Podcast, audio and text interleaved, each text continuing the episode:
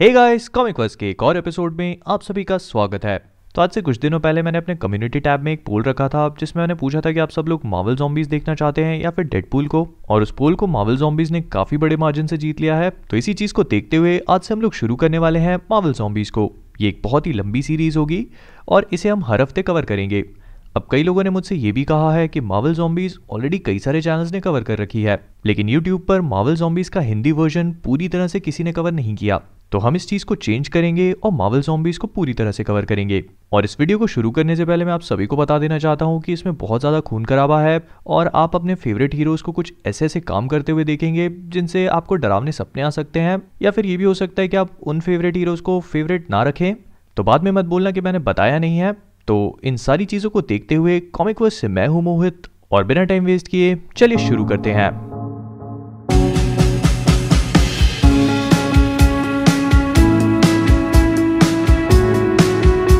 हमारी कहानी की शुरुआत हमारे फ्रेंडली नेबरहुड स्पाइडरमैन से होती है, जिसका नेबरहुड इस समय पर इतना फ्रेंडली नज़र नहीं आ रहा।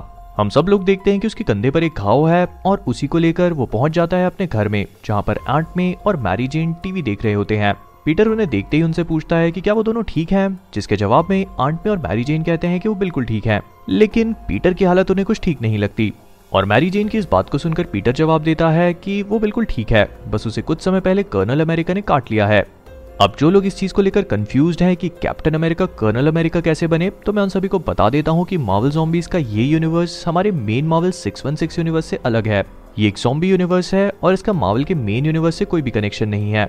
तो इसी वजह से अगर आप किसी भी कैरेक्टर को मरता हुआ या फिर उसे जॉम्बी बनता हुआ देखें तो ये मत सोचिएगा कि आपके फेवरेट कैरेक्टर्स बर्बाद हो चुके हैं, क्योंकि टेक्निकली वो कैरेक्टर्स हैं ही नहीं।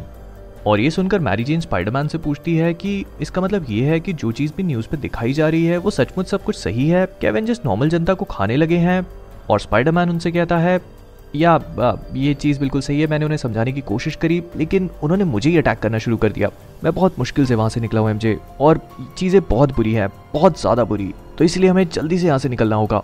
और ये सुनकर मैरिजिन पीटर से कहती है कि ठीक है, अगर ये बात है तो उन्हें जल्दी वहाँ से निकल जाना चाहिए, क्योंकि वो खुद भी बहुत ज़्यादा डरी हुई है, और उसने दुनिया को आज तक इस हालत में बिल्कुल भी नहीं देखा। लेकिन उसके ये कहते साथ ही अचानक ही पीटर को कुछ होने लगता है। वो अजीब अजीब सी आवाज़ें निकालता है, और मैरी जेन से कहता है नॉट वेल सिक मेरा पेट, मुझे बहुत दर्द हो रहा है। मेरी भूख। और ये कहते साथ ही पीटर का मास्क पूरी तरह से फट जाता है और वो मैरी जेन पर कूद पड़ता है। बाहर वाले कमरे के शोर को सुनकर आंट में तुरंत ही रूम में आती हैं और पीटर से पूछते हैं कि आखिरकार हुआ क्या है। लेकिन अपने सामने मौजूद नजारे को देखकर वो पूरी तरह से चौक जाती हैं, क्योंकि पीटर मैरी जेन को खा चुका है और वो आंट में से कहता है आंट में जल्दी जाके अपने आप को लॉक कर लो बाथरूम में। मेरा अपने आप पे कंट्रोल नहीं है। और वहाँ से बहुत दूर अर्थ के ऑर्बिट में हम लोग एस्ट्रॉइड एम को देखते हैं। ये एस्ट्रॉइड एम दरअसल में मैग्नीटो का हिडन बेस है, जहाँ पर मैग्नीटो अपने साथियों के साथ मिलकर बात कर रहा होता है। वो अपने साथी से कहता है डियर गॉड ये मैंने क्या कर दिया? और तब हम सभी को पता चलता है कि ये वायरस और ये जोम्बी अटैक जो कुछ भी हुआ है, ये सब कुछ दरअसल में मैग्नीटो ने किया है। हालाँकि उसने ये चीज़ जानबूझकर नहीं करी और उसके इस वायरस को स्प्रेड करने के पीछे ये मकसद था कि वो ह्यूमैनिटी को थोड़ा बहुत खत्म कर देना चाहता था, ताकि ह्यूमंस और म्यूटेंट्स की पॉपुलेशन लगभग एक सी हो जाए और म्यूटेंट्स को ह्यूमंस डोमिनेट ना कर पाए। लेकिन उसका वायरस पूरी तरह से आउट ऑफ़ कंट्रोल हो चुका है और इसे देखकर मैग्नीटो को बिल्कुल भी खुशी नहीं होती। उसका साथी उसे काम डाउन करने की कोशिश करता है, लेकिन मैग्नीटो उससे कहता है, मुझे बेवकूफ़ बनाने की कोशिश मत करो। क्या तुम देख नहीं सकते कि नीचे क्या हो रहा है? जो चीज़ हम वहाँ से लेकर आए हैं, जिस चीज़ के साथ हमने डील करी है, वो हमारे कंट्रोल से बाहर है। हमने पूरे प्लानट को बर्बाद करके रख दिया। लेकिन अब अफसोस करने का कोई फ़ायदा नहीं है। अगर अगर मैं जाकर कुछ लोगों को बचा सकूँ, सिर्फ़ कुछ लोगों को तो शायद कुछ हो सकता है। और ये कहकर मैग्नीटो वहाँ से जाने लगता है। उसका साथी उससे पूछता है कि आखिर मैग्नीटो जा कहाँ पे रहा है? और मैग्नीटो से जवाब देता है कि वो अर्थ पे जा रहा है। और उन्हें उस स्पेस स्टेशन को प्रोटेक्ट करना होगा, क्योंकि हो सकता है कि ये ह्यूमैनिटी का लास्ट होप हो। इधर न्यूयॉर्क सिटी में नोवा उड़ते हुए पहुँच जाता है स्पाइडरमैन के घर पे और उसकी खिड़की से अंदर जाने के बाद वो उसे आवाज़ देकर कहता है, यो पाकर तुम यहाँ पर हो क्या? I am sorry to bargain like this लेकिन बाहर कुछ बहुत क्रेजी चीज़ें होने लगी हैं और मैंने सोचा कि तुमसे पूछ लूँ कि क्या तुम और तुम्हारी फैमिली ठीक है? हेलो लेकिन अंदर मौजूद नजारे को देखकर नोवा के होश उड़ जाते हैं, क्योंकि पीटर अपने आंट में और मैरीजेन को पूरी तरह से मार के उन्हें खाने लगता है और नोवा को देखकर वो उससे कहता है तुम इस बात को नहीं समझ सकते। ये यहाँ पर तुम्हारे लिए काफ़ी नहीं है। तुम्हारे लिए काफ़ी नहीं है। मैं शेयर नहीं कर सकता। मुझे भूख को मिटाना होगा, इसलिए मुझे सब कुछ चाहिए। और ये देखकर नोवा बहुत हैरान होता है, लेकिन पीटर उसकी तरफ़ एकदम स्नैप करते हुए कहता है, मेरी तरफ़ मत देखो। और अगले ही पल वो नोवा पर कूदता है और उसे अटैक करने लगता है। नोवा पीटर से पूछने की कोशिश करता है कि आखिरकार पीटर के साथ ये सब कुछ हुआ कैसे? लेकिन पीटर पूरी तरह से अपने आपे को खो चुका था और वो किसी भी कीमत पर बस नोवा को खाना चाहता है। लेकिन तभी अचानक स्पाइडरमैन के पीछे एक डंडा लगता है और हम सब लोग देखते हैं कि टेयर डेविल वहाँ पर आ पहुँचा है। जो नोवा से कहता है, ये तुम्हारा वो दोस्त नहीं है जिसे तुम एक समय पर जानते थे। मेरी मदद करो इसे जान से मारने में। लेकिन नोवा स्पाइडरमैन को मारने से पूरी तरह से इनकार कर देता है और इसी मौके का फ़ायदा उठाकर स्पाइडरमैन काट लेता है डेयर डेविल को भी। और वहाँ से थोड़ी ही दूर कर्नल अमेरिका, बाकी के एवेंजर्स के साथ मिलकर पूरी तरह से जॉम्बी बन चुके हैं। और इतना ही नहीं, वो कई सारे सिटीजन को भी ऑलरेडी खा चुके हैं। और अपनी भूख मिटाने के बाद वो अपने सारे के सारे साथियों से कहते हैं, एक मिनट रुको, आसपास देख तो लो, हमने क्या किया? ये सब कुछ द पेन द हंगर ये सारी चीज़ें अभी जा चुकी हैं। हमें करने की ज़रूरत नहीं है। हम ठीक हो सकते हैं। हम एवेंजर्स हैं। हमें इससे लड़ना होगा। हमें रुकना होगा। इससे पहले कि बहुत ज़्यादा डैमेज हो जाए। तो आओ मेरे साथ। जल्दी से एवेंजर्स मैंशन वापस चलते हैं। हमें रीग्रुप करना चाहिए। और ये कहने के बाद कर्नल अमेरिका अपने साथियों को लेकर वहाँ से निकल जाते हैं। लेकिन वहाँ से थोड़ी ही दूर एक्समैन के एक्सेवियर मैंशन में हालत और भी बुरे थे, क्योंकि कई सारे जॉम्बी विलन्स वहाँ के एक्समैन पर अटैक करना शुरू कर चुके हैं और उनका सामना कर रहे हैं स्टॉम वुल्वरीन कोलोसस साइक्लोप्स और बाकी के बचे हुए म्यूटेंट्स जिन्हें इस बारे में पता तक नहीं है कि आखिरकार चल क्या रहा है। स्टॉम अपने साथियों से कहती है कि उसे इस बात पर यकीन नहीं आता कि इन सारे जॉम्बीज ने मिलकर प्रोफेसर एक्जेवियर को खा लिया। लेकिन साइक्लॉप्स उससे कहता है कि उनके पास इन सारी चीज़ों के लिए वक्त नहीं है, क्योंकि उन्हें पता नहीं है कि इन लोगों को रोका कैसे जाए और आखिरकार ये चीज़ें हैं क्या। क्योंकि वो जो कुछ भी करते हैं, उनके सारे अटैक्स पूरी तरह से फेल हो जाते हैं और ये सारे के सारे जॉम्बीज उनकी तरफ़ लगातार पड़ने लगे हैं। लेकिन तभी अचानक वहाँ पर जितने भी जॉम्बीज होते हैं, उन पर कुछ अटैक होता है और उनके सारे के सारे सिर फूट जाते हैं। और वो एक्समैन देखते हैं कि मैग्नीटो वहाँ पर आ पहुँचा है। जो उनसे कहता है कि अब मर्सी दिखाने का समय नहीं है, और अगर वो लोग ज़िंदा बचना चाहते हैं तो उन्हें कुछ जाने तो लेनी ही होंगी, क्योंकि अब जो आने वाला है, वो उसे बिना मारे नहीं रोक सकते। और वोल्वरिन उससे पूछता है कि इसका मतलब ये है कि और भी ऐसे क्रीचर ज़िंदा है?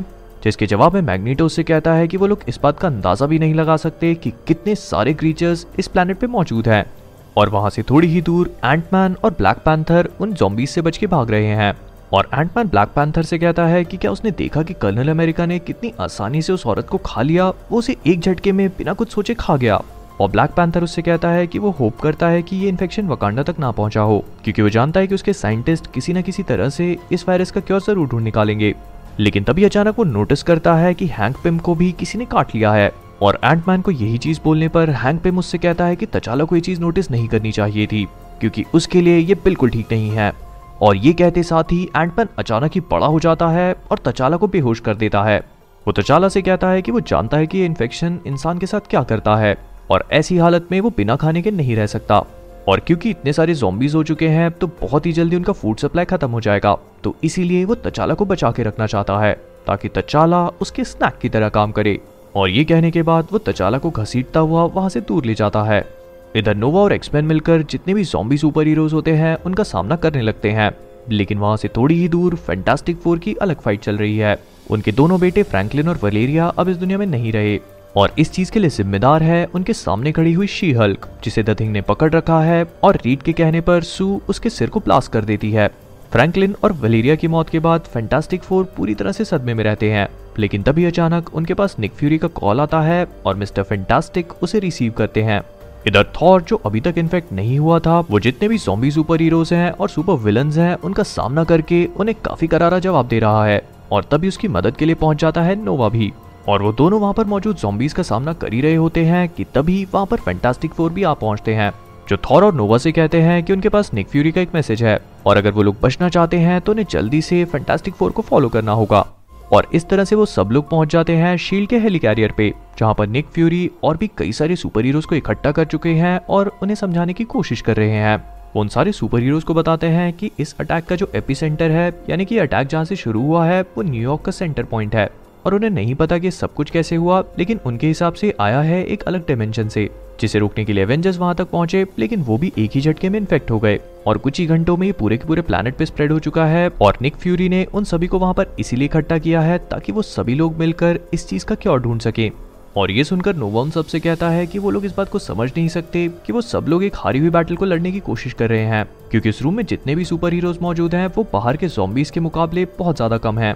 लेकिन निक फ्यूरी उससे कहता है कि उसके पास दो ही ऑप्शन है। या तो वो लोग इस चीज़ का क्योर ढूंढकर उससे फाइट करें, या फिर पूरी तरह से गिव अप कर दें। और जो भी गिव अप करना चाहता है तो वो इस कमरे को छोड़कर जा सकता है।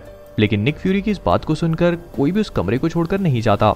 और वहाँ से थोड़ी ही दूर एवेंजर्स मैंशन में एंटमैन अब पूरी तरह से जॉम्बी बन चुका है और वो पहुंचकर देखता है कि सारे के सारे एवेंजर्स चार्विस को खा चुके हैं। और इस खौफनाक नज़ारे को देखकर हैंक उन सबसे कहता है कि वो लोग ये क्या कर रहे हैं। क्या वो इस चीज़ को एक्सेप्ट कर चुके हैं या फिर वो इससे लड़ने की कोशिश करेंगे? लेकिन हॉकाई उससे कहता है कि वो लोग ऐसा नहीं कर सकते। जब से वो इस वायरस से इन्फेक्ट हुआ है, उसने करीब 12-15 लोगों को खा लिया है और उसे नहीं लगता कि ऐसा करने के बाद वो अपने आप को रिडीम कर सकता है। तो अगर हैंक को नहीं चाहिए तो चार्विस का बचा हुआ मीट भी वो खुद खा लेगा। लेकिन हैंक पिम कहता है, नहीं नहीं, इसकी बिल्कुल ज़रूरत नहीं है, मैं खाऊँगा। इधर फैंटास्टिक फोर की बैक्स्टर बिल्डिंग में रीड रिचर्ड्स इस प्रोजेक्ट पे काम कर रहा होता है। वो एक जॉम्बी को लेकर उसे एग्जामिन करने लगता है। तभी वहाँ पर सू स्टॉम आती है और उससे पूछती है कि आखिरकार रीड अकेला काम क्यों कर रहा है? जिसके जवाब में रीड उससे कहता है टोनी और निक फ्यूरी अलग तरीके से काम कर रहे हैं और फ़िलहाल मैं अलग तरीके से काम करना चाहता हूँ। मैंने इन्हें काफ़ी अच्छे से एग्जामिन किया है और सू मुझे ये चीज़ कहनी होगी कि ये लाइफ फॉर्म बहुत अमेजिंग है रिमार्केबल है। मतलब इतने ज़्यादा एफिशिएंट ये हमसे ज़्यादा बेहतर है। सू से कहते हैं कि रीड पूरी तरह से पागल हो चुका है और शायद वो भूल चुका है कि इन्हीं क्रीचर्स ने उनके बच्चों की जान ली है। तो इसी वजह से रीड को उन क्रीचर्स को एडमायर करना बंद करके उन्हें खत्म करने का तरीका ढूंढना चाहिए। लेकिन रीड उससे कहता है, मैं मैं तुम्हें बता नहीं सकता सू, ये कितने ज़्यादा फैसिनेटिंग है। ये, मुझे ऐसा लगता है कि ये हमारे ऊपर, हमारे ह्यूमन बींग के ऊपर एक इम्प्रूवमेंट है। और इम्प्रूवमेंट शब्द को सुनकर सू पूरी तरह से हैरान होती है। वो उससे कहती है कि रीड पागल हो चुका है और वो वहाँ से जाने लगती है। और इधर हेली कैरियर में टोनी स्टार्क अपने अलग प्रोजेक्ट पे लगा हुआ है। निक फ्यूरी उससे आकर पूछता है कि टोनी का काम कैसा चल रहा है, जिसके जवाब में टोनी उससे कहता है कि जिस दुनिया को वो लोग जानते थे, अब वो उनके हाथ से निकल चुकी है। और अगर वो इस वायरस को रोक भी देते हैं तो भी वो इस दुनिया को पहले जैसे शेप में वापस नहीं ला सकते। तो इसी वजह से टोनी ने एक नया ऑप्शन निकाला है, और वो है वहाँ से निकलने का ऑप्शन वो जानता है कि वायरस एक दूसरी दुनिया से आया है। और उससे बचने का तरीका भी यही है कि वो लोग वहाँ से एक दूसरी दुनिया में चले जाएँ। और इसीलिए वो एक ऐसे टेलीपोर्टेशन डिवाइस को बना रहा है, जो जितने भी नॉर्मल इंडिविजुअल्स इस दुनिया में बचे हैं, उन्हें वहाँ से लेकर एक दूसरी दुनिया में पहुँचा दे। और अगर सब कुछ सही चलता रहा और वो लोग कल सुबह तक ज़िंदा बच पाए तो ये मशीन कल सुबह तक कंप्लीट हो जाएगी। और वहाँ से थोड़ी ही दूर सॉम्बीज और सुपर हीरोज के बीच में एक बहुत ही घमासान फाइट चल रही होती है, जिसमें बचे हुए सुपर हीरोज जैसे कि वोल्वरीन स्कारलेट विच थॉर और मैग्नीटो जैसे सुपर हीरोज उन सारे जॉम्बीज का सामना करने की कोशिश कर रहे हैं। लेकिन काफ़ी देर तक लड़ने के बाद नोवा और वोल्वरीन को वो जॉम्बीज अपना शिकार बना लेते हैं और ये देखकर मैग्नीटो अपने बचे हुए साथियों से कहता है कि उन्हें वहाँ से निकलना होगा। और इधर हेली कैरियर में रीड रिचर्ड्स की लैब में वो अपने साथी फैंटास्टिक फोर को बुलाता है और उन्हें सिचुएशन को एक्सप्लेन करने की कोशिश करने लगता है। वो उनसे कहता है कि जो कुछ भी चल रहा है, ये उसके हिसाब से दरअसल में एक इन्फेक्शन नहीं, बल्कि ह्यूमन काइंड का एवोल्यूशन है। और ये सुनकर सू पूरी तरह से हैरान हो जाती है और उससे कहती है कि आखिरकार रीड ऐसा कैसे सोच सकता है? लेकिन रीड उससे कहता है कि उसे ऐसा सोचने की ज़रूरत नहीं है, उसकी फाइंडिंग्स और उसकी रिसर्च इस चीज़ को सिग्निफाई कर रही हैं। और रीड की इस बात को सुनकर उसके साथी पूरी तरह से हैरान होने लगते हैं और उससे पूछते हैं कि इसका मतलब यह है कि वो लोग गिव अप कर दें और अपने आप को इन्फेक्ट होने दें। लेकिन रीड उनसे कहता है कि ऐसा बिल्कुल भी नहीं है। इनफैक्ट उसने अपने साथियों को कुछ ही देर पहले इन्फेक्ट कर दिया है और उसके रिज़ल्ट सामने आने ही वाले हैं थ्री टू और वन में। और इसी के साथ human torch the invisible woman और द थिंग ये तीनों एक ही झटके में इन्फेक्ट हो जाते हैं। और जॉम्बीज बनने के बाद वो रीड पर अटैक करके उसे खाना शुरू कर देते हैं, जिसके रिस्पॉन्स में रीड काफ़ी खुश होता है और उनसे कहता है कि बहुत अच्छी बात है। वो जोम्बी बनने को फ़र्स्ट हैंड एक्सपीरियंस करना चाहता है और इसी वजह से उसने अपने आप को इन्फेक्ट नहीं किया। और इस कांड से पूरी तरह अनजान, उसी हेलीकैरियर के दूसरे कोने में टोनी स्टार्क अपनी मशीन को कंप्लीट कर चुका है। और वो निक फ्यूरी को बताता है कि फ़िलहाल वो एक ऐसी दुनिया को स्कैन करने की कोशिश कर रहा है जहाँ पर वो लोग जा सके। लेकिन टोनी निक को ये भी बताता है कि वो लोग सिर्फ़ एक ही बार इस मशीन का यूज़ कर सकते हैं। और अगर वो जिस दुनिया में पहुँचे, वहाँ पर इसी तरह की रिसोर्सेज नहीं हुई तो वो लोग वहीं पर फंस जाएँगे। और वही पूरी कोशिश करेगा कि वो लोग जितने ज़्यादा लोगों को वहाँ से ले जा सके, उतने ज़्यादा लोगों को लेकर जाएँ। लेकिन तभी अचानक उस लैब के दरवाजे टूटते हैं और सॉम्बी फैंटास्टिक फोर वहाँ पर आ पहुँचते हैं। और उस मशीन को देखते ही मिस्टर फैंटास्टिक कहते हैं, दूसरी दुनिया, अरे वाह, वहाँ के लोगों को खाने में तो मज़ा आ जाएगा। रीड की हालत को देखकर टोनी स्टार्क उससे पूछता है कि आखिरकार रीड ने ये सब कुछ कैसे किया? जिसके जवाब में रीड उसे बताता है कि टोनी को अभी नहीं पता। लेकिन एक बार सॉम्बी बन जाए, उसके बाद टोनी को भी समझ में आ जाएगा कि जो भी रीड ने किया है, वो बिल्कुल सही है। और ये कहने के बाद वो सारे के सारे फैंटास्टिक फोर मिलकर टोनी स्टार्क पर झूम जाते हैं, जो अपने सूट को पहनने की कोशिश करता है, लेकिन तब तक बहुत देर हो जाती है। लेकिन रीड अपने साथियों से टोनी को पूरी तरह से खाने के लिए मना कर देता है। वो लोग रीड से कहते हैं कि उन्हें बहुत भूख लगी है और वो लोग टोनी को खाना चाहते हैं। लेकिन रीड उनसे कहता है कि उन्हें खाने के लिए बहुत लोग मिल जाएँगे, लेकिन टोनी का दिमाग उनके लिए बहुत इंपॉर्टेंट है और इसी वजह से वो लोग उसे खा नहीं सकते, बस उन्हें उसे इन्फेक्ट करना है।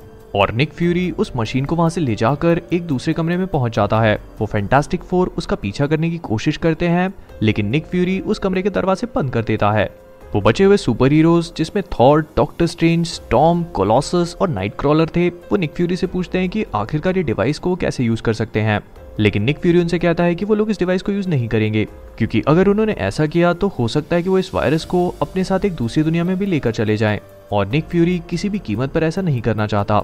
और फ्यूरी की इस बात को सुनकर थॉर अपने म्योनर का यूज़ करता है और एक ही झटके में उस मशीन को तोड़ देता है। और इसके कुछ ही देर बाद सॉम्बी फैंटास्टिक फोर उस रूम में आ पहुँचते हैं, जो उन सारे सुपर हीरोज को इन्फेक्ट कर देते हैं और निक फ्यूरी को पूरी तरह से खा जाते हैं। और इसके कुछ ही मिनटों बाद हम सभी लोग देखते हैं कि Storm Thor Doctor Strange Nightcrawler अब ये सब लोग भी सॉम्बीज बन चुके हैं। और रीड उन सबसे कहता है अब हम इस मशीन को उठाएँगे और बैक्स्टर बिल्डिंग में लेकर जाएँगे, जहाँ पर हम सभी लोग इसे एक बार फिर से रीबिल्ड करेंगे। क्योंकि जिस तरह से हमारा इन्फेक्शन फैल रहा है तो ये पूरी दुनिया में फ़ूड खत्म हो जाएगा। और अब हम दूसरी दुनिया में जाकर इस इन्फेक्शन को फैलाएँगे। Thanks lot for watching guys अगर आप सभी को वीडियो पसंद आया हो तो प्लीज़ इसे लाइक और शेयर करना मत भूलिएगा। मैं जानता हूँ कि आप में से कई सारे लोगों ने स्टोरी को ऑलरेडी सुन रखा होगा या इसे देख रखा होगा, लेकिन मेरा यकीन मानिए कि हम इसे पूरी तरह से कवर करेंगे। तो इसी के साथ आप मुझे कमेंट्स में चीज़ ज़रूर बताइएगा कि आप लोगों को मावल जॉम्बीज का फ़र्स्ट पार्ट कैसा लगा और इसमें कौन से ऐसे मोमेंट्स थे जिन्होंने आपको पूरी तरह से शॉक करके रख दिया। और इसी के साथ मैं आप सभी को ये भी बताना चाहता हूँ कि हमारा एक नया गेमिंग चैनल भी है, जिसे हमने अभी अभी स्टार्ट किया है और उसकी लिंक डिस्क्रिप्शन में भी है। तो अगर आप सभी लोगों ने उसे चेकआउट नहीं किया है तो अभी जाइए और सब्सक्राइब कीजिए। आप सभी लोग मुझे फेसबुक और इंस्टाग्राम पे भी फॉलो कर सकते हैं, जहाँ पर मैं लाइव अपडेट्स देता हूँ और बहुत ही अच्छे अच्छे मीम्स पोस्ट भी करता हूँ। मैं इसका नेक्स्ट पार्ट नेक्स्ट वीक तक अपलोड कर दूँगा। तब तक आप सभी लोग हमारे छोटे से यूनिवर्स में नए हो तो प्लीज़ कॉमिक वर्स को सब्सक्राइब कीजिए और हमारे यूनिवर्स का पार्ट बनिए। तो इसी के साथ जाने से पहले कॉमिक वर्स से मैं हूँ मोहित और आप सभी लोग as always keep being awesome